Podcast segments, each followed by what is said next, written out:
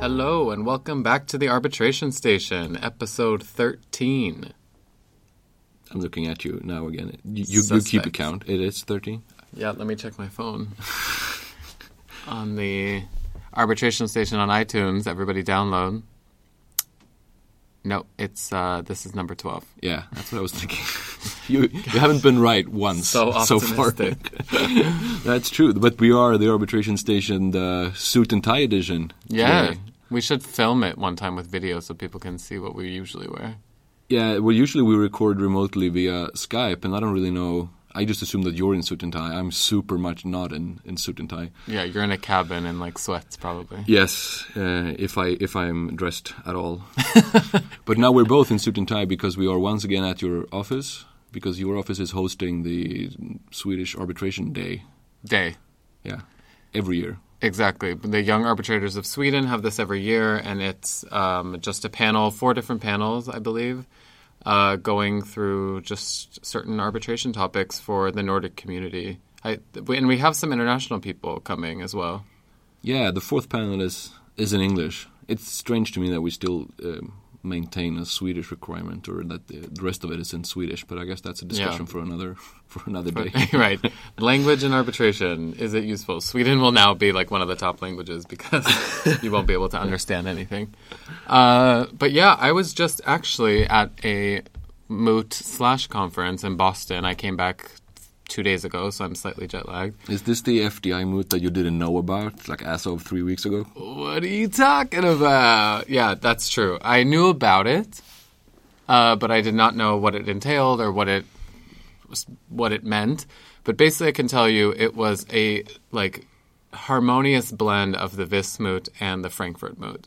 So it was a Vis moot in the sense that it was a closed problem, but it was an investment case. Um, and so I just hopped in on a couple of arbitration rounds on my vacation because that's what you do when you're a huge nerd. Uh, but no, I contacted them and they were very open about it. And little did I know, Stockholm is hosting next year's moot. Um, so they actually asked me if I could speak on behalf of Stockholm, and I wasn't available that day.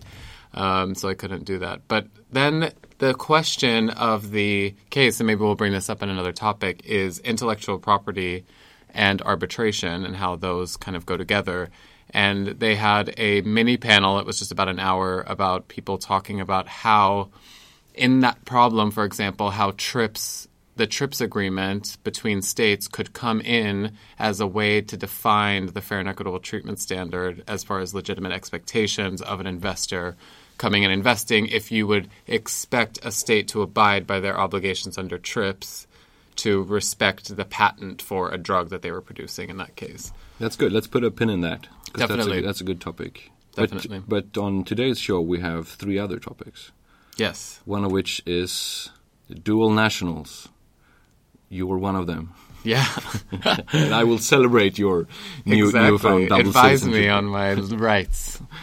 And you'll be talking about opening statements. right? Exactly. So, talking about techniques, styles, uh, useful ideas, things to think about, um, less about content because obviously that's case specific. And today's happy fun time topic is not really happy or fun, but No. important and non-substantive. So we'll call it happy fun for this time.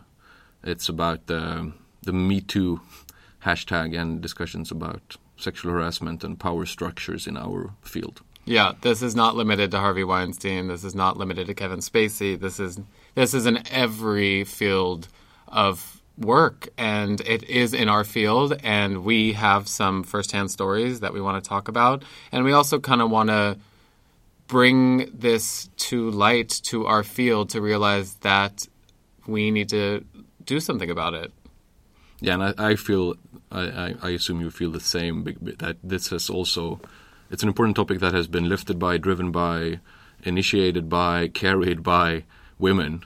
Although it's it's really about men, and it's not about women, and men largely have been silent. So it, maybe that's the reason. Even though we are two two two guys, I think it's our responsibility now that we have a captive audience Yeah. to to talk about this and and uh, hopefully see a few more men uh, stop tweeting about Donald Trump and instead move move into this uh, crucial discussion. Definitely. I mean, we've had a couple of people contact us to take this topic on. Uh, so we're not trying to steal the narrative. We're definitely just trying to put this on a more public platform and kind of encourage discussions between everyone. Speaking of that, before we move on, I also have a few housekeeping issues as chairmen or chair people of tribunals tend to say that are not related to today's procedure but are uh, other other issues that have been brought to our attention by listeners. I have I've kept a list. I think I've missed at least like four or five things I, I should mention, but uh, let me just do a quick rundown of, of things that have been brought to our attention. First of all, some of you uh, apparently uh, no judgments, but you you don't uh, listen to this on iTunes or the webpage, but you prefer SoundCloud and you want to be able to download the podcast as opposed to stream it directly. Mm-hmm. And I thought that was like one person, but I've I've received six or seven emails about this. And the reason being that SoundCloud is super expensive, so they have temporarily shut down our service, so you can only access a few episodes right now. Really? Yeah. Oh, So yeah. we're, we're working on that. We probably need to either to get some more money from someone to pay for it, or we'll need to figure out something else, another way for people. to download. Yeah, exactly. But that's that's being worked on, so so no worries. Uh, another thing is that I talked to the editor of the OGEMID email listserv.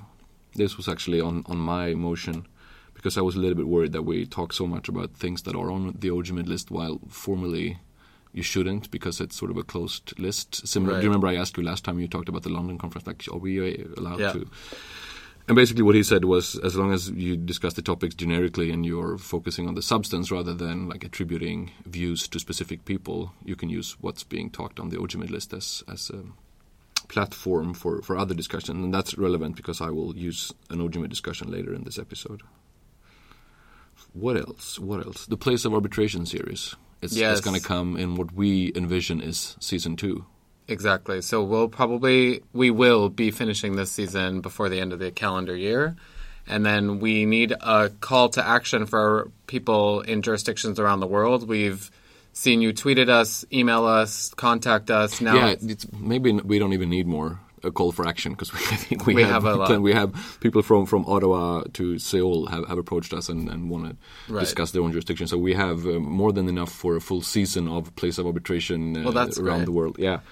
So that's gonna happen. And then finally, uh, a person that I respect very much uh, contacted me about the things uh, I said primarily about the Vattenfall transparency thingy when your pleadings were broadcast live, and I was sort of embracing this that this is a good step for transparency. yes. This this loyal listener made the point that it's it's basically no use having this broadcast live if you don't have access to the submissions in question.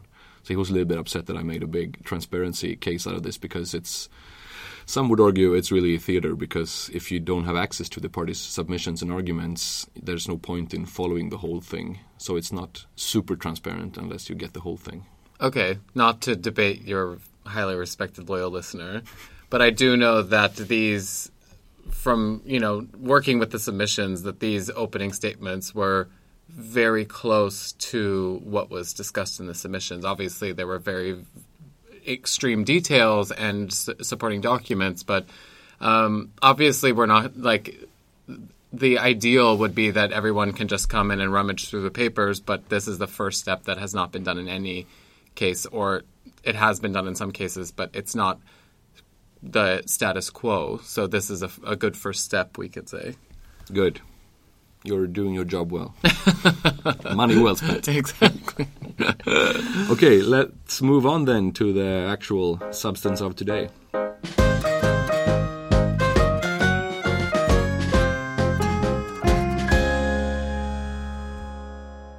So, Brian, Brian, Brian, my dual national friend. I have as a gift to you, A gift. I have cake. No. Oh, damn it! I was like, I'm on a diet, Joel. This is rude. What I do have though is a quiz. Okay. The opposite of cake. exactly. this is going to be, I think, a standing uh, thing. I love this when I get the opportunity to to prepare and research, and then I quiz you, and you don't have that opportunity, and Yeah. uh, call you out on your lack of knowledge. This is actually a hard quiz, so, so don't, take it personally if you cannot. The capital of Djibouti. Got it. No, but you are joining an esteemed club of arbitration people with dual citizenships. You may think you're the first, but you are not. Yes. Is that question one? Yeah. Okay. Good. Correct answer. No, I have Softball. here a number of arbitration people who already have dual citizenships, and I'm going to ask you which are the the two uh, countries Citizenships to- they have. Exactly. Oh, God. So I'll, I'll start with an easy one, or a relatively easy No, one. No, it's not. Don't say that. okay. Jan Paulsson. Okay. Swedish American. No. What? Dang it. That was the easy one. Oh, oh, oh, oh, oh. Swedish Portuguese. No. Swedish French. Yes. Okay. Okay, I'll give you a point for that. Okay. Actually. Secondly, Yas Banifatemi. Okay. Uh, French and Iranian? Correct. Yes. William Rusty Park. Oh, I know this. American and French. Swiss. Close though. Yeah, I thought he had a pied a terre in Paris. Maybe. Ah, that's- that would make sense. Eduardo Silva Romero. Okay, Spanish. No. Frick. oh, Argentinian. No. Chilean. No. I love this. We should do this I'm running time. out of South American countries. He's Colombian French. Oh, and he's based. I should have guessed French first. Yeah. And finally, uh, Laurent Levy, in at his own firm that carries his own name. Yes. Um, Swiss. And this is a hard one. I'm. I think I'm like part psychic, so let me just channel my chakras. Canadian. Brazilian. Okay, not even close. Okay. I apologize for this, but I think it's a it's a That was good fun. to- yeah. And so this is not what they test you on when you get your Swedish citizenship. No, That- they didn't it's a different that. kind of test. Yeah, I can imagine. But this is a great topic actually because it uh, it um, forces us to separate ICSID from non-ICSID arbitration. I'm, moving beyond the quiz and into the dual nationals as investors under investment arbitration Right. clauses. This is a, a, a super interesting topic, I think. And for you, if you are not interested in this, you should think of it as uh, whether or not you can sue the U.S. and or Sweden in the future. Yes. Should you have an interest in, in doing so? So the question is, can Brian sue Sweden or the U.S. now that he is a citizen of both countries? The answer is that depends. but one of my favorite uh, themes is that ICSID and non ICSID is different in investment arbitration. That's the premise for my dissertation, and it's something Right. that I say every day when I meet people on the street. And it it really this is a good illustration of that distinction, basically. In ICSID, it's pretty clear that you cannot sue the state that you are also a citizen in uh, or of. Because under Article, Article 25 of the ICSID Convention, uh, a dispute has to be between a, a contracting state and the national of another contracting state. There's sort of a, a timing issue here that sometimes comes up. So when when do you have to be a national of another state? Right. Uh, but that's not really relevant for the overarching purposes here.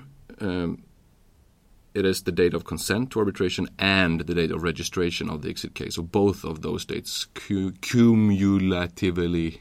Commu- Yep. Yeah. Got it. so ICSID, no go. So you cannot launch an ICSID case if you're a citizen also of the, the host Country. state that you're Right. suing. Uh, and sometimes, although not very often, you see investment treaties that expressly forbid dual nationals from, from launching a case. In those cases, of course, also no go. Right. And I don't know how far TTIP got, because TTIP in your case would be the treaty upon which you would rely to, to sue the US or Sweden, because there's no investment treaty between the US and Sweden right now. But I think I would imagine that they have regulated uh, dual nationals standings in TTIP if Right. it ever happens.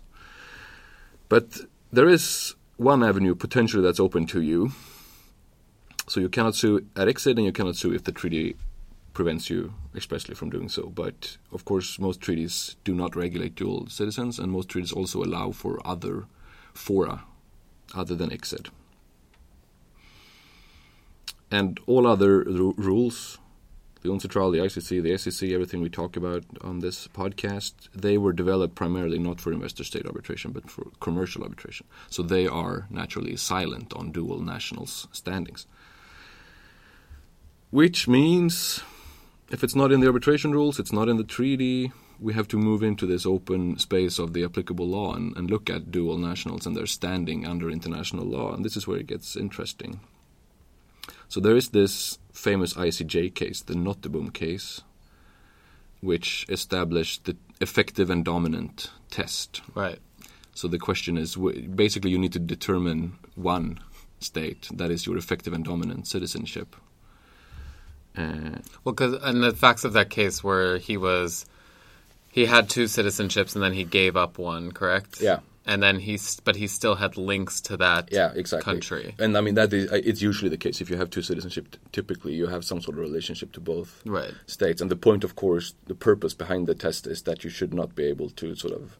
In a, in, a, in a fictional way, in bad faith, obtain a new citizenship in order to sue the, your first Right. uh, nationality. Because it's so easy and there's so many ways people can just like sign up for citizenship. yeah, But I, th- I mean, there seriously, I you, I mean, maybe like not what in, buying property. Yeah, Yeah. many states actually allow you to do that, and you can get if just by being. Jewish. That, that's right. That's not what I was going to say. I but- tried to get a Spanish citizenship through that. really, Yeah, yeah. Israeli would probably be easier, no? Yeah, and then I'd have to serve in the army. Yeah. Good luck with that. Brian on the front line. I'd be like, can we just talk about this? Arbitration for peace. yeah, exactly. Where's the jack? But this test was developed in international law, so it was developed in the context of diplomatic protection. So it's not really developed in investment arbitration. So this was discussed actually in the Micula case. I know you were It not was. involved in, in the original arbitration, but maybe you're aware of the basic facts because they're the two Micula brothers, and I think some of the claimants were also corporations, so that's a, a non-issue. But the two uh, physical persons, the two Micula brothers, they were originally Romanian, but then they got Swedish citizenship, both of them, and they gave up their Romanian citizenships, and then they sued Romania. Exactly. And Romania argued in the arbitration that these brothers are in effect still Romanian, so they just they became Swedish uh, in bad faith, or or they don't have a significant enough connection to Sweden Right. to be determined to be Swedish citizens. And then the tribunal basically said that this Nottebohm test does not really apply here because it's it's in a different legal sphere. They also said that you determine nationality typically in investment arbitration by looking at the domestic law. And here Sweden, the Swedish agency in charge of Skatteverket, Migrationsverket, Migrationsverket, yeah. they had obviously determined that the Miculas fulfilled the requirements to be Swedish citizens. Swedish citizens. So the tribunal reasonably said that they were a bit hesitant to second guess the Swedish authorities' uh, determination in this respect. So if, if Sweden considers them to be Swedish, who are we as a tribunal to say otherwise, basically? Right. So it didn't really fly. But there's another case which is sort of the leading case on this, and it's an UNCITRAL case. Micula was an ICSID case. And UNCITRAL cases, once again, it's where it gets interesting because here it's not really regulated. The case I'm thinking about is the Garcia Armas versus Venezuela case, where uh, fa- father and daughter, Garcia Armas, two physical persons once again, uh, had ties to both Spain and Venezuela. Different kinds of ties. The father and daughter have different relationships, but basically they had significant ties to both uh, states, and they sued Venezuela then naturally. And there, there the tribunal said, quite reasonably, I think, that the BIT is lex specialis in relationship to customary international law. Right. So before you look at this Nottebohm test and the general regulation in international to law, the you look at yeah, exactly because that's the the way it, it's regulated by the, the state parties. So if the treaty is clear, we don't have to go into all this stuff about effective nationality, etc., etc. And here the treaty said uh, in the definition of investor that an investor is a physical person having the nationality of one of the contracting parties who invests in the other contracting party.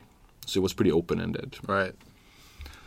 which then turned into the question does this exclude investors with both nationalities basically and the investors here were smart and they argued that venezuela is one of the states that in many of their treaties actually expressly exclude dual nationals from from suing and they had not done so in this treaty Oh, they have other treaties where they did it. exactly Okay. so so the investors they, they brought a lot of other treaties to the tribunal's attention seeing you know arguing look here they have a bunch of treaties in which they have expressly excluded it but they did not in this treaty right. so that would uh, mean that this is not regulated, and in that context, you should be careful to read in something that's not in the treaty. Yeah. And the tribunal agreed with this, and therefore allowed. It's logical. The, yeah, so they could proceed with their claims, even though they were dual nationals. Right. So this has sort of opened up the discussion now. What's going to happen? Because it is, as a matter of law, it's not regulated outside of ICSID. So I guess, as of now, you can probably sue either of your two home states Great. under under the UNCITRAL rules or the SCC rules. Yeah. I mean, and I really don't find that there's a huge problem with that outcome uh, when we look into the interpretation of this ambiguity of whether dual nationals can bring claims. I mean, you're talking about an investor who has the nationality of one country investing into the host state for the development and progression of that state. So you're regardless of where this person was born and where they went to school and how they got their citizenship, unless, like what you're saying, there is bad faith, that the, you have some sort of notification that they started investing and realizes they realized that they needed to get out of Dodge so that they could have protection under the BIT. Unless there's proof of that, then you're still, if you look to the preamble of the BIT, you're still contributing to the economic development. So Supposedly. supposedly, I guess the host state would sometimes say that you know this this is not an investment either. They would Yeah. question that fact as well and say this Correct. is just a, a sales contract or Right. something else. But I mean, yeah, you're right. But it gets problematic, of course, in uh, specifically in the context where you the first state, the original citizenship, so to speak, that state does not allow you to give up your citizenship. Many states Like do not Iran. actually allow. Exactly, they do not allow yeah. you to uh, sort of uh, say bye bye to to uh, the Iranian nationality, for example. So then th- they can, by by virtue of that rule, they could then stay away from uh, being the respondent in, in treaty-based cases, True. basically. But I mean, that's a maybe a, a small thing.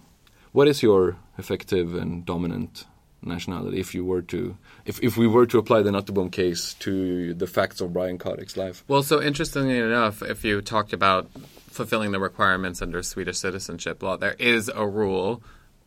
We'll talk about how hard, how easy that is to enforce. I've gotten many arguments over this, but that if you have been out of the country for more than six weeks combined, so if I took ten business trips for a week each time, those six weeks or those 10 weeks would then be discounted from the five years required to be in the country to be a citizen because they're almost like building in this effective nationality, right? Okay, you live here and you have an apartment here, but if you're gone 100 days out of the year, then you're not technically a Swedish citizen. So they kind of build that in. The problem is is that that's hardly enforceable because the only way that they check that is by looking at your passport and with the EU being Yeah. the EU, Yeah. how can they tell anything? But this is prior to you getting the citizenship, right? This is just in the in the pre uh, phase when they are trying to determine whether you should get it. Once you have it, that does not apply. No, because exactly. They cannot Once take it you have away. it, exactly, exactly. Uh, so in that sense, my effective nationality would still be uh, Sweden. But if I was, you know, a lawyer arguing my case against me, I would be like, he has family there. He went to school there. You know what I mean? There's so many connections. yeah. Yeah. There's so many connections that I have. Do you pay taxes in the U.S.? You have to declare taxes Yeah, in the that's US, what I was but I don't pay because every dollar that I spend in Sweden, uh, tax dollars, which is a ton, uh, is discounted against the taxes that I pay in the US. Um, so I essentially don't pay taxes, even though I still have to declare. But that could be another thing that you like bring up, I guess. Yeah, even yeah, though you could argue both it. ways essentially. But I think the question really compounds on itself when you talk about not individuals. So you talk about companies. Um, and I think that, I don't know if you've looked into that because that is a whole other animal, is that you have this locally incorporated entity that is trying to bring claim it's not always the parent bringing claims on behalf of the entity. Sometimes the entity is considered a claimant it's a bit vague on whether that's able to be done or not. So the dual nationality in the individual could be a little bit more cut and dry compared to corporations that are you could, I mean you can't just look to where it's incorporated Yeah, it's true, and that's that's the big discussion, of course, because this having dual nationals suing uh, the state that they're also national of, it's it's not super common compared to the No. piercing the corporate veil discussion, which happen which happens all the time when you have bigger corporations with several entities definitely incorporated in different states. Let me ask you this before we end this segment as well: Is there? Do you think it's uh, assuming now that you down the line aspire to become an arbitrator? Is Mm-hmm. it a pro or a con that you now have two citizenships? Speaking not as a potential investor, which is highly unlikely, but rather as a potential arbitrator, which is less unlikely. Pro. It has to be a pro. I mean, it uh, it doesn't really make a difference, honestly. Like, Well, as we have talked about the nationality, especially for the chairperson, it's it's actually something that makes a difference. It's uh, it can be the deciding factor in many appointments. whether I get the appointment or not. Yeah, exactly. Because Yeah. you need someone who's not a party of of a either of the, the, the not a citizen of either of the parties, but Right. but still has some Connection. Yeah, Oh, so it would almost disqualify me in certain yeah that's what. I'm thinking. Like shit, he is Yeah. both American and, and uh, Swedish. That would uh, disqualify him from many more cases. Or it could be other other way around. That you're I don't know. You're right. I mean, You I didn't think about this. No, Well, I'll just give up my U.S. citizenship. I mean, come on. I don't want to declare taxes there or be affiliated with our president. Political podcast. um, yeah, no, I haven't thought about that, but you're right. It could play a role in uh, p- potential appointments. Yeah, views are invited, especially from the ICSID Secretary General. Yes. Meg Kinnear, can you please ca- call in and tell us? Where, exactly, Celeste is perfect. is, is Brian now more eligible for the for ICSID appointments by She's virtue of also a dual national, now that I think about it. Chilean and Swedish. huh? I believe she got her citizenship. If she didn't, then she needs to come on back and get it. Uh, but yeah, uh, all comments welcome. Yeah, and it's not like that's the only obstacle uh, in the way of you becoming a good arbitrator. No, there's many more. Oh God, let's move on.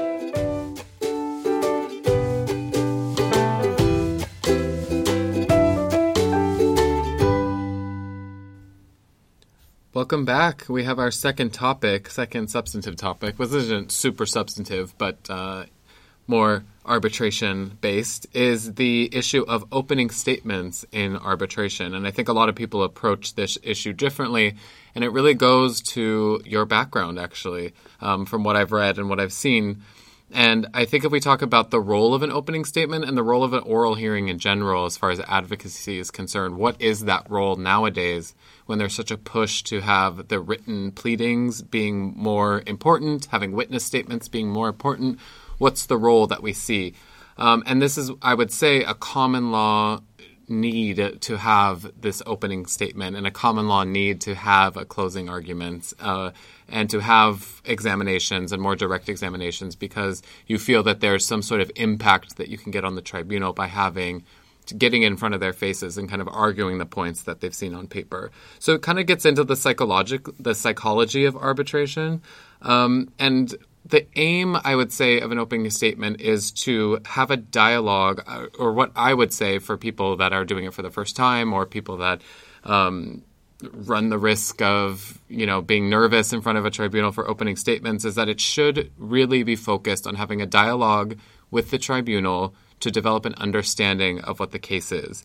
Um, and does that mean that the arbitrators are not reading the pleadings? No. They've read the pleadings, but there's usually, you know, immense. There's a lot of documents, and you need to take the tribunal by the hand and walk them through with highlighting and pointing out what the like key elements are, and to make sure that they've really understood what you were trying to get across. I'm a pacta sunt servanda kind of guy. I'm a back to Sun Servanda For kind example, of guy. good bullet point to just establish and, and explain to the tribunal in case there's any doubt about that. just like let's get all the common understandings out on the table first.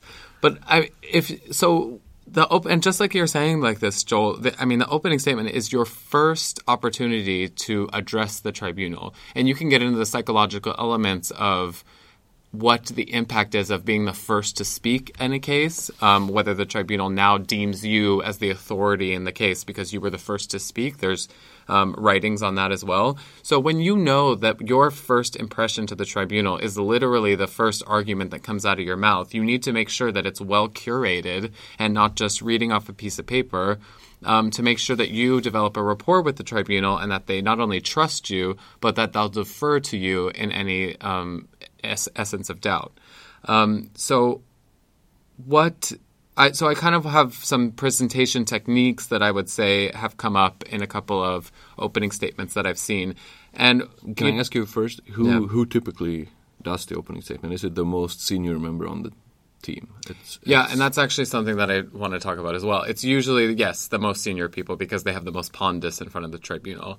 However, it's not usually one person that does it because no one can have the whole begrepp, the whole you know idea of the case, um, because it's just too big. So it's often divvied up between the partners and maybe a senior associate who has been kind of the main actor on the case will hop in as well and get a part So of it. So the first uh, opening statement or part of the first opening statement that's like a, a big thing, a step in your career. The first time you get to make part of a statement. Yeah, yeah, definitely. To present in front of a tribunal, and the smaller the cases, the more your part you're going to have, and the more the more willing a partner will be like, okay, you can just take the opening statement because this is you know beneath me. Yeah, it's a tiny case. It's a tiny big, case. I saw you on the Vattenfall live stream running around with the folders in the back. You were not giving any opening statements in that billion speaking. No, case. I was actually 15 people down the row, so uh, you probably didn't see me unless I was drawing objections. But uh, I mean, to think about, and that's this is something I also want to think about, is that you have usually the person who kind of sets the tone of the case. You have your theme, your theory, and then you kind of delve into the facts and delve into the law. Now, because it is divvied up, there's a problem because of what, if we go back to my original overarching theme that this should be a dialogue with the tribunal, it's your the issues all linked together, right? So if you're the person taking care of the legal arguments and the legal standards, well, you're going to have to apply the facts that your colleague just explained. So if you get into the nitty gritty of fair and equitable treatment or a breach of contract and you don't know the entire case by heart, then you have this this hole and this really disconnect between what has been said before.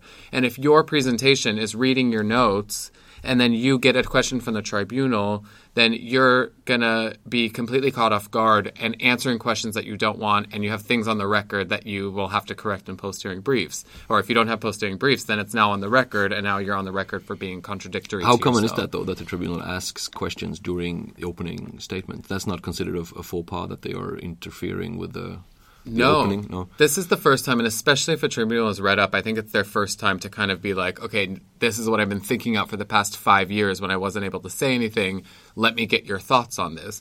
And it, it can be a more, I would say, you're not going to get into like, well, what, why is it a 5% interest rate versus a 3 They're not going to ask that question, but they're going to say, okay, but what's your general position on you know, a state's ability to regulate, you know, in the context of this case, because that's something that really comes up. So I want to hear your position in an opening statement type of environment on how you think this case should be looked at. Yeah, get the narrative, basically, that sets the tone for the Exactly. rest of it. What's what's your client's position in general? So that's what I'm saying. When you divvy it up and you get down, and then you're okay. I only do, I only do the damages. I have no idea what's happening before me or after me. I'm doing damages, and you just tell me when to go, and I'll jump out of the gate. Then you're not going to be prepared, and you're not going to be prepared with what's happening. Um, so how do you kind of what techniques can you use to really not only engage the tribunal but also convince the tribunal? And I would say that there are technology has something that's been coming up a lot recently um, to engage the tribunal. So people are using a lot of demonstrative ex- exhibits. It's your time to kind of create a pictorial timeline of how a case progressed. You have people use videos if there's a very complex structure of companies or um, an interesting part of the industry that the layman wouldn't necessarily understand. Then you have kind of like a video representation that kind of dumbs down everything and says, okay, what are we really talking about here? If we're talking about the creation of a bottle cap, like I need to show you the bottle cap line of operation so that you kind of understand where you are.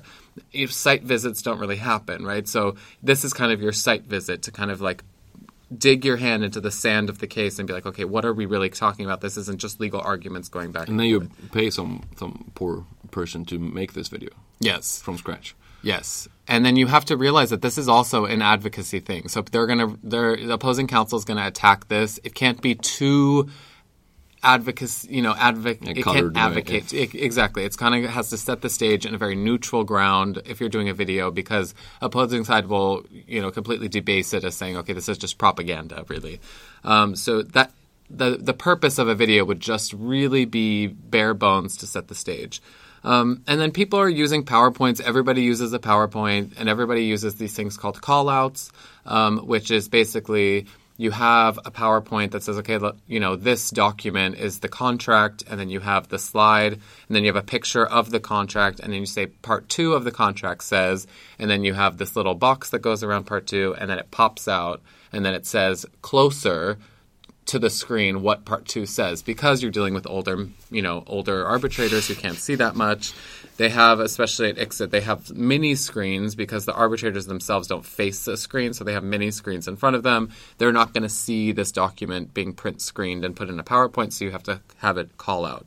Some people use TrialMax as an- another thing um, that people are using. Some people use whiteboards if they want to, you know, look more spontaneous and more like Professorial type. Exactly. Uh, and I think that can be persuasive because it, pu- it pulls you out of your preparedness, right? Like whatever I'm writing down is something I've created for the first time, and I think that is persuasive. So how do you deal with a panel of arbitrators in different sense, in a different in different ways when an arbitra- when an arbitral tribunal, for example, is unprepared? Um, when you've noticed that they're not asking any questions, that opposing counsel is getting it all wrong, and the, you object, and they don't really understand what's happening.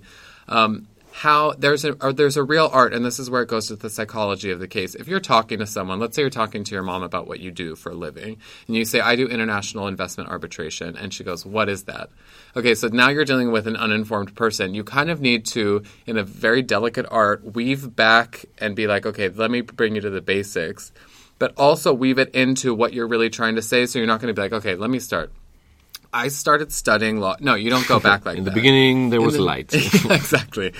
So it doesn't work like that. So it needs to be dealing with an and that's that's where advocacy comes in in your opening statement because you're setting the tone of your case without reciting everything that you've talked about before, but you're kind of weaving in the key points that you need to understand what the case is actually going to be decided on. And that's what a, a good intro to a case is saying when I talked about the theme is like what what do you as an arbitrator need to decide in this case in order for us to succeed, right? So I'm not asking you to tell the state to regulate what they need to do. I'm not asking you for this person to perform under the contract.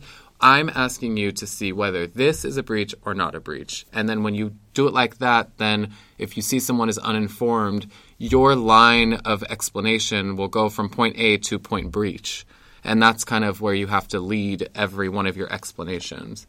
Um, and another thing to think about when you're talking about engaging with an arbitral tribunal with questions is that I read an article the other day that said there's two types of thinking. You have slow thinking and you have fast thinking. And slow thinking is your analytical what? yeah, it just sounds It's like fluffy. good, good thinking and, and bad thinking. It's so fluffy. well, yeah, smart or not smart. That's right what but, it sounds like. and that's what happens because people get questions and then they start fast thinking so let me break this down for you slow thinking is your analytical thinking that you take to like mull over the concepts and formulate your pleading and a lot of people especially non-native english speakers will have a script and you need to preserve the record so you basically recite your script because you want to make sure that everything is properly set onto the record. Then you get a question. And then your slow thinking becomes fast thinking, and people are not good at fast thinking because they are more willing to answer the question and make sure that there's you know an engagement with the tribunal instead of saying okay what is what am i saying and what is what am i saying is really right? People drop their syntax. They drop their um, verbal communication skills and it becomes a little bit more casual. It they hop out of a, the cadence that they had in their original pleading and they hop into an entirely different cadence, and that is dis- distracting, honestly. And that's why you have to have your opening statement in mind that it's going to be a dialogue instead of being a recitation of the facts because that slow to fast thinking transition is going to be much more intense and then you end up hopping off you know into the deep end for example the use of rhetorical questions the use of analogies these are dangerous dangerous things you don't want to ask a tribunal rhetorical question because you're dealing with highly intellectual lawyers who can figure out any answer to your rhetorical question. But also, if you deal with analogies, people, the point of an analogy is to have that person understand, but the undoubtedly what we do as human beings is when we hear an analogy is figure out how the analogy is wrong. And then you just sound like an idiot. This is why we have to edit so heavily in this podcast as, well. as soon as we go off script, and then you listen afterwards, like, shit, did I? Because we're going fast thinking, is what we're doing. Uh, so you have to really, and that's why the preparation. I've, you know, worked with people and worked against people where you've just seen basically them, and that's what I was telling you about Vattenfall not being, you know. I'm not saying that this happened in the Vattenfall case. I'm saying but that the opening statements can actually mirror the submissions because you literally are listening to the opening statement and you're you can have the submission side by side and be like okay they're literally just you know taking out adjectives and then making this into an opening statement. But statement then, on that note, can I ask you, how do you avoid, on the assumption that you have both an opening and a closing statement, how do you avoid the closing statement being just exactly a copy paste of the opening statement? So that you first you say what you're going to say, and then you have the whole hearing, and then you wrap up what has been said, which is essentially the same thing as you said initially. Yeah, well, so the closing argument is actually a different art in and of itself, and a lot of people take completely different approaches on how to approach it. Okay, on the next episode of the arbitration session. But to answer your statement. question quickly, because this is what you should do in an opening statement, you should address the question and then defer to a later later topic. Is you can either take everything that has been said at the hearing through witness examination and expert testimony, plug it into what your arguments are, and say, look at what the witnesses and experts have confirmed in this case, and that's the structure. Uh, tribunal can ask questions over the entirety of the case, and then your closing argument can just be addressing the questions that have been posed. What you should not do is repeat your opening statement. Uh, the opening statement is kind of going through everything in like a chronological order, usually, or thematic order, and then your closing argument should not go through that because you're just going to be boring everyone, especially when you have a th- two-day opening statement. So you shouldn't typically prepare the closing statement before the hearing starts. You shouldn't fly to the hearings with both an opening and the closing statement already written. Definitely not, because you're going to be writing the same thing. You should start writing your closing argument at the end of every day if you have an associate who's available to do so, which isn't always the case.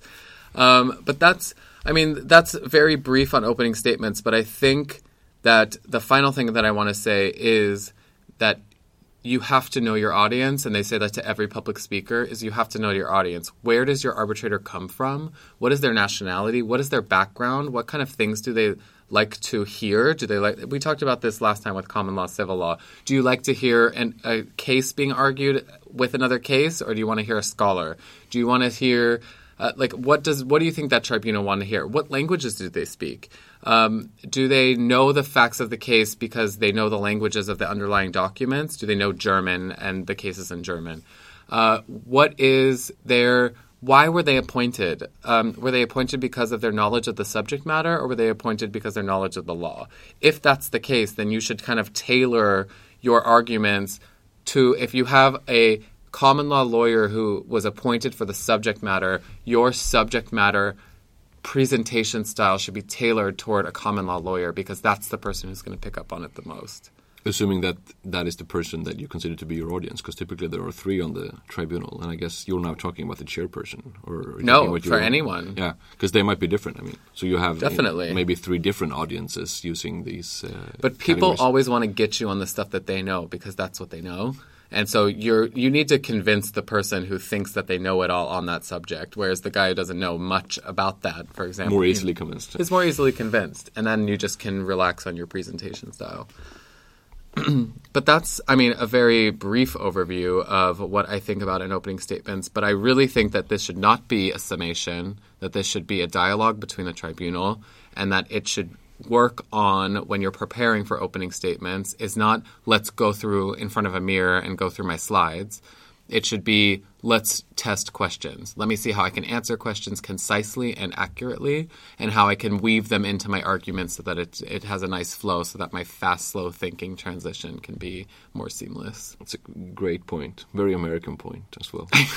You know, we had an actor come and teach us oral advocacy at my law Oh, really? school because it's well, we have juries, so we convince true, that's true. we convince laymen. But even if you don't, I when I was at Georgetown, I spent a lot of time in the U.S. Supreme Court because I had a time and I'm a nerd, so I could just walk in when there were boring things on the agenda, so there wasn't any any lines.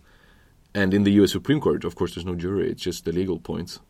Poor, poor counsel, because you, you you never get more than you know, a minute of openings before you're uh, bombarded with questions from at least half of the judges, and then it's, it's just you know a witness examination basically for half an hour. You're just trying to field questions from the smartest lawyers in the country, Right. Rather than sticking to the manuscript you maybe naively prepared. I guess the people who are pleading they know what they're in for, but that's got to be very complicated. Definitely, it's a whole totally different preparation process. Yeah, poor people.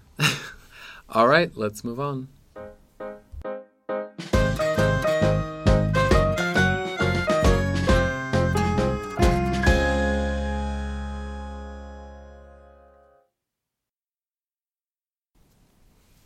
Welcome back to the happy fun time topic, which isn't so happy today, but we're gonna, you know, make it a topic. it's a topic for sure. Yeah, I we have a pretty large audience, it seems, at this point, uh, both from the data that we get and from from the feedback that we get. And I feel, we feel, that it's sort of our duty to do something with this audience from time to time, and not just uh, chit chat over Hear over- ourselves speak. Yeah, exactly. And the topic, as we mentioned initially, now is the the the Me Too, for lack of a better word. I think everyone would know what we mean when we say the Me Too. Hashtag me too. Exactly. And many people, as Brian said, have approached us about this. And as I hinted, uh, it's also been on OGEMID, actually, a pretty significant discussion about the extent to which all these patterns of harassment that are now being exposed in different sectors are also present in international arbitration. Or, I mean, of course they are. Yeah. But to what extent uh, is it a problem, and what should we, as a community, as a as a field, do about it? Definitely. And this and this trickles down. This is not just a partner, associate, associate, associate. It's partner, secretary, associate, student. I mean, this the constellation of situations where this comes up is, you know, innumerable. Absolutely. Although, I mean, to a certain extent, the the field is structured in such a way that more junior members are used, quote unquote, by more senior members. That's Yes. that's the nature of the field. You will have to do work that someone else will take the credit for. You will probably have to slave in internships with no pay in order to get your first paying gig, and and uh, you will have to be silent when decisions are being made that you do not agree with at all. But uh, it's not optimal that it is this way, uh, and it's not the same in every other business. I think it might be specific to to our field and some others but uh, it's this is important. It's more or less the same for everyone. It doesn't matter who you are. Entering the field as a junior member, you know this is the deal, and it is the deal for everyone. Um, that trickles to the personal. Right? Yeah, yeah, for sure. Because as soon as we introduce uh, Uh, abuse, harassment, or really anything with a sexual implication, it's a different discussion completely. I think. Yeah. I mean, I when I was talking to someone about this before we started recording, I what I said is this is a this is an exploitation of ambition. I think is how I've pictured it, especially in the legal field because it's such a doggy dog world.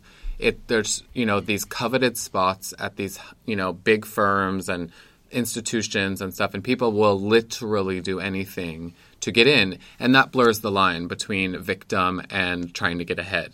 Um, and the people in power are not blind to the uh, you know their ability to get what they want because and they may seem like you know and you know they may think that like oh everyone's laughing at my jokes and everything I'm great. It's like no people are actually really ambitious and will do anything to get into your spotlight. So let me paint a picture for you Joel. Let's cut the crap and let's let's let me paint a situation for you. I was in uh, we were actually mooting and a person on my team, everyone on my team except for me had a job at the time, and uh, a person that I was mooting with, a girl, she, um, we did very well in a round, and there was a party after our rounds, and a senior partner of a big firm came up to her and said, I want to promise you uh, an internship. You were so great in your rounds. I really think that you would do well at our firm for a summer internship. She was elated, super excited. I mean, this is why you go to Moots is to get these like, you know, ad hoc internship offers at the parties afterwards. And so we were all huddling around her. We were like, "Oh my gosh, this is so great!" champagne for all. Yeah, we were so happy for her. And then, um, and this partner was going in and out of our conversations. And then finally, you know, the night was ending, and um, we were all waiting outside. And he's approached her again and said, "Do you want to come back to my room at my hotel room?" And she's like, uh, f- "What do you mean?" He's like, "You know, come on, let's go back to my hotel room." And she's like, "I'm married. I don't think that's appropriate." And then quickly the answer was, "Well, you can forget about that internship," and left. So not, not even a subtle, you know, not even trying trying, to hide hide. it. yeah, just like you know that that that ends here type of thing. Um, and I I'll move on to the next girl in line Exactly. that I'm interested in tonight. So if you put, I mean, if let's say she wasn't married and didn't have a job, that type of vulnerability can be exploited so easily. And these typically men know that this is there. Yeah. And they have no problem dealing with Yeah. taking that. But yeah, I think this is it's good that we are doing this now because what's happening now, both in the wider world and, and in our field, uh, at least the way it's uh, reflected on OGEMID, is that women are coming forward with this uh, type of of uh, tales from what is what is going on, and it's it's not news to other women. I think typically No. it doesn't seem to be, but seemingly it's news to most men though that's the, reaction uh, that I think is it's out there, and to a certain extent, I think it's natural that they want to say, you know, shit, is is this the extent of it now that it, it's been exposed? Is this the way it's always been, and I just haven't been paying attention? And then also natural, I think, is the instinctive reactions we're all experiencing as men as well. Like shit, this guy that you just t- told us about, obviously a d bag. Yeah. That's not me. It's not every man. We're not like that. Uh, I have not seen anything like this myself. I, I would never do that myself, and, and neither would my partners or, or friends or colleagues. But for me, uh, being part of being a feminist is recognizing that I'm part of a power pattern that I don't necessarily see with my own eyes. There, we have this these structures that systematically favor a certain type of uh, professionals in the in the field, and that means power, and power means abuse, and this goes beyond me and like my own personal relationships and the way way I act. Uh, so I think it's important to point out that even if if we are not this this guy at this law firm at this moot party, we are also part of a problem. And, and step one in addressing the the problem is actually talking about it and recognizing that. Yeah. I don't even know. I have to personally, if I, if I'm if you allow me to be a little bit personal, I, I hope. I mean, I teach for a living though, so I'm sort of in a in a position of power from from time to time. I wouldn't be at your law firm. I would be carrying your water if, if your firm applied me now. But I I, I mark pe- people's papers, and I'm still involved in teaching. I'm uncomfortable by this discussion simply because I cannot be certain that I have not acted improperly. I just haven't understood so. You know. I, What I, do you mean? I mean, I hope that I'm always a, a good guy and I try to be nice to people, but and obviously I haven't done the thing you just described. No.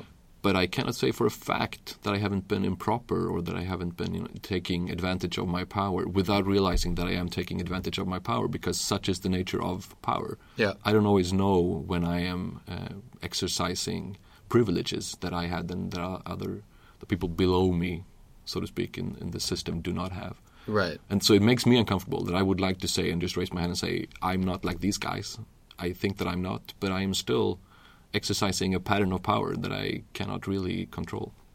It takes a conscious step for you to. It's like you know AA. You have to admit it first, and then that will then fall in line with you making conscious decisions throughout your daily life to be like, okay, wait, is is this a decision that I'm making because of the position that I have, or is this something that is actually like a genuine position I feel? I think this is so good that this is being brought up now, and thank you, everyone who's stepped up. I'm thinking specifically now in our field about the OGEMID, and there are actually plenty of women who have been giving the same sort of first-hand accounts that you just gave. I think now I get the impression that it's now on the agenda, and people think about the the potential for, for abuse and harassment all the time in a way that we did not just a year or two ago. Yeah, I have it top of mind all the time now. Just at, you know, with conferences or interacting with other people, I Yeah. view things differently, and I think it goes to the same goes for for most men, at least, because I assume most women were already aware. Let me address this like BS counter argument that people bring up, which is that a flirtatious touching between two consenting adults is not harassment, and now I, as a privileged man, will be hindered with my self expression because everybody's on a witch hunt. Well, let me just say that tapping someone on the rear end or you know caressing a woman's back is not invited. It's unprofessional. Nobody wants it. If you're flirting or not this is not the time and place to do it. And the fact of the matter is that our profession o- oddly and uniquely takes place at parties after conferences. We're always traveling. We have hotel rooms. They're late nights. Always working. always working. And you have a lot of like intimate moments you're flying together, you're spending hours upon hours together, and you can maybe have this like false sense of intimacy, or but you have to understand that no woman is taking advantage of that intimacy to get ahead or to try and you know or there may be some women that do it, but it's not as much. But what I'm saying is that this sense of intimacy is needs to be drawn a line under it and say this is a professional environment and this has nothing to do. If you need to pursue some sort of flirtatious thing, then that needs to be completely completely taken out of the context, and then you need to be invited to dinner and maybe like you know uh, take it that slow. But this whole, okay, we've had a couple of drinks, we're at a conference, we're both legal professionals and we're both ambitious and da da da. This is something that I want to take further. It's not the place and time. And anybody that is coming up with the hashtag Me Too is not on a witch hunt because what the fact that they've even had the need to come up and out with it means that it's gone too far. Amen. Have I ranted? Yeah, but that's the point of this thing, I think, because we we need to rant a little bit. And I, I mean, it, it's that's a, it's a it's a fair point, though. I think that since we all work so much, not not I because I, I don't work for a law firm, but most people do. This other uh, area, the other forum that you're mentioning, the, the dinner or the things that is not connected to the professional life, it doesn't really exist for most most people. No. So we're really exposed to these issues because we're constantly in, in work mode, or most people are in the in the field. Yeah. But uh, let me ask you this, because I think the way it's been discussed primarily so far in our field is in the context of a uh, power asymmetry. Mm-hmm. You mentioned that initially that it's a wider problem than just having a partner and an associate, but, I think that's that's relatively harmless, and even most senior male arbitrator partners can recognize that here we have an issue because I am more powerful than the person below me. Yeah. And it's not necessarily a gender thing. It's not a feminist ana- analysis. It's just I have more power than you do, so I might abuse it. Right. But do you think it is also on a sort of should we call it horizontal level that we see the same issues associate to associate, for example, even if there's no asymmetry in the power, you're still formally on the same like formal hierarchical level, but the potential of abuse is it's still there. Yes, I think so. Definitely, I think I it, it's a bit harder, and I don't think that um, the intention is a lot more blurred between. Uh, it, it's hard to say. I think it's a case by case basis, but I think the fact of the matter is is that in this professional environment, women need to be treated like professionals, and this isn't like a hookup game. This isn't you know two co-eds meeting up in the dorm room. I mean, you're two professionals, and people do not. A lot of men do, are not treating women as equals in their professional environment, and I think that a flirtation advance on the work premises would never be done if you thought that your woman was your your colleague equal. I think it's I think it's an implicit degradation of that woman by thinking that this is a this is a time and place to do it. Yeah. And I think that women are faced with this left and right, and it could even become up like an evaluation. I've heard this from several female uh, people from you know different firms all over the world that they were great at their job. They had nothing to say about their substance, but that one of their critiques was that they needed to smile more. And that's you would never hear a man get that critique. You would never be like, Brian, you need to smile more. I'd be like, what? What? What? What? Are you? What is? What is this? Every time I talk to a female friend who works for a law firm, I'm just amazed by the energy and the persistence it has to take to work in that kind of environment. I would never do it. Obviously, I don't even work for a law firm, but and I'm not a woman. Yeah. But, but if I were, I don't even I'm, I don't even know if I could manage to sort of face this uphill battle of constantly just trying to to argue common sense positions against the the powers. Yeah, the way you dress, the makeup, putting on makeup. It's like you look tired. All that stuff is just like it's not the time or the place. You should be looking on what they write down on paper and their legal arguments and analysis, and that's the end of that. yeah. It's hard. It is, and yeah, I agree with you. I I couldn't deal. I don't think I could handle it as as a woman to face that from all angles. To sit there and know that you're the best at your job, but that there's so many things in your way. For example, if you're climbing the ladder as a woman in an associate position, and you get hit on by a partner, and now you had no choice but to be involved in a scandal that you were not even involved with, but now you're tainted because some man thought that they had the right to touch you inappropriately and involuntarily and publicly, and now you're wrapped up in this. And guess who gets blamed? The woman, because it's victim shaming left and right. And it's like, well, she shouldn't have been with him late at night, and she shouldn't have worn that, or she shouldn't have put lipstick on. It's like, what? Yeah. The fact of the matter is, is this man thought that he had a right to touch a woman, and now he's screwed up her career because now people are going to think that she sleeps around. Yeah, yeah. We Just maybe he just said something. Yeah. Typically, I read somewhere that a good a good uh, way to think about this as a man is that you should never say something to a woman in the professional workplace that you would uh, you wouldn't want to hear yourself from another man if you were in prison. Interesting. So try to uh, identify yourself with being in a weaker position you knew in, in the prison context. in that sort of environment, more. Exact- in that hostile environment, basically everything that comes out of the mouth of a more senior prisoner is threatening. Right. So try to avoid saying things that you would feel threatened by if another man said it to you in a prison. That's it's a it's a hard analogy, but I think it's That's a a good, good one. That's definitely a good one. So, what are we? I mean, what is our?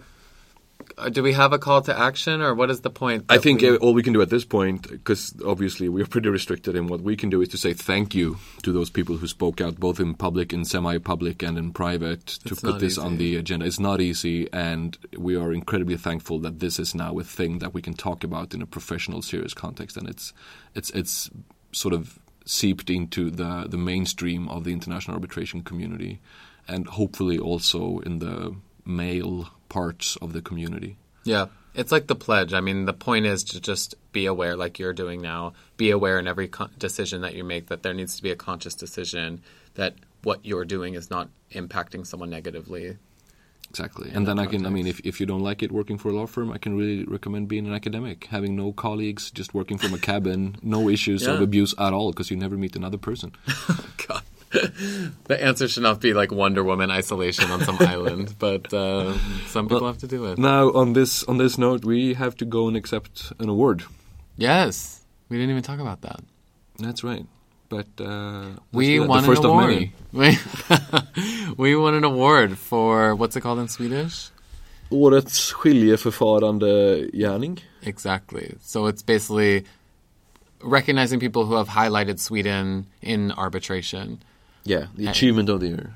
The It's, it's not you and I individually as as private persons. It's No, the podcast. it's the podcast. arbitration station. So they the podcast, the legal entity that is the podcast, will get the flowers and the the honor. and the honor, definitely. But we are definitely going to accept that award with pleasure and pride. And uh, let's keep this movement going. Follow us. The arbitration station at gmail.com is the email. you can follow us at the ARB station or uh, go to arbitrationstation.com. I got Twitter Oh, really? at Brian Kotick. Oh, have you been engaging? I, I went through all of Joel's followers and then followed the ones that I wanted. okay, that's not technically engaging. That's just. But I'm building my, my my I defriended like Paris Hilton and Kanye West, and I've put in ICSID and ICC and CNN. I, I, I was joking. This is actually the good way of, of doing it. Now you you will soon have your own personal news feed of arbitration people. exactly. So tweet at me at Brian Kotick Mm, I will. and tweet at you. Yeah, at Joel Dahlquist probably. Yeah, Yeah. it is. Great. Thanks.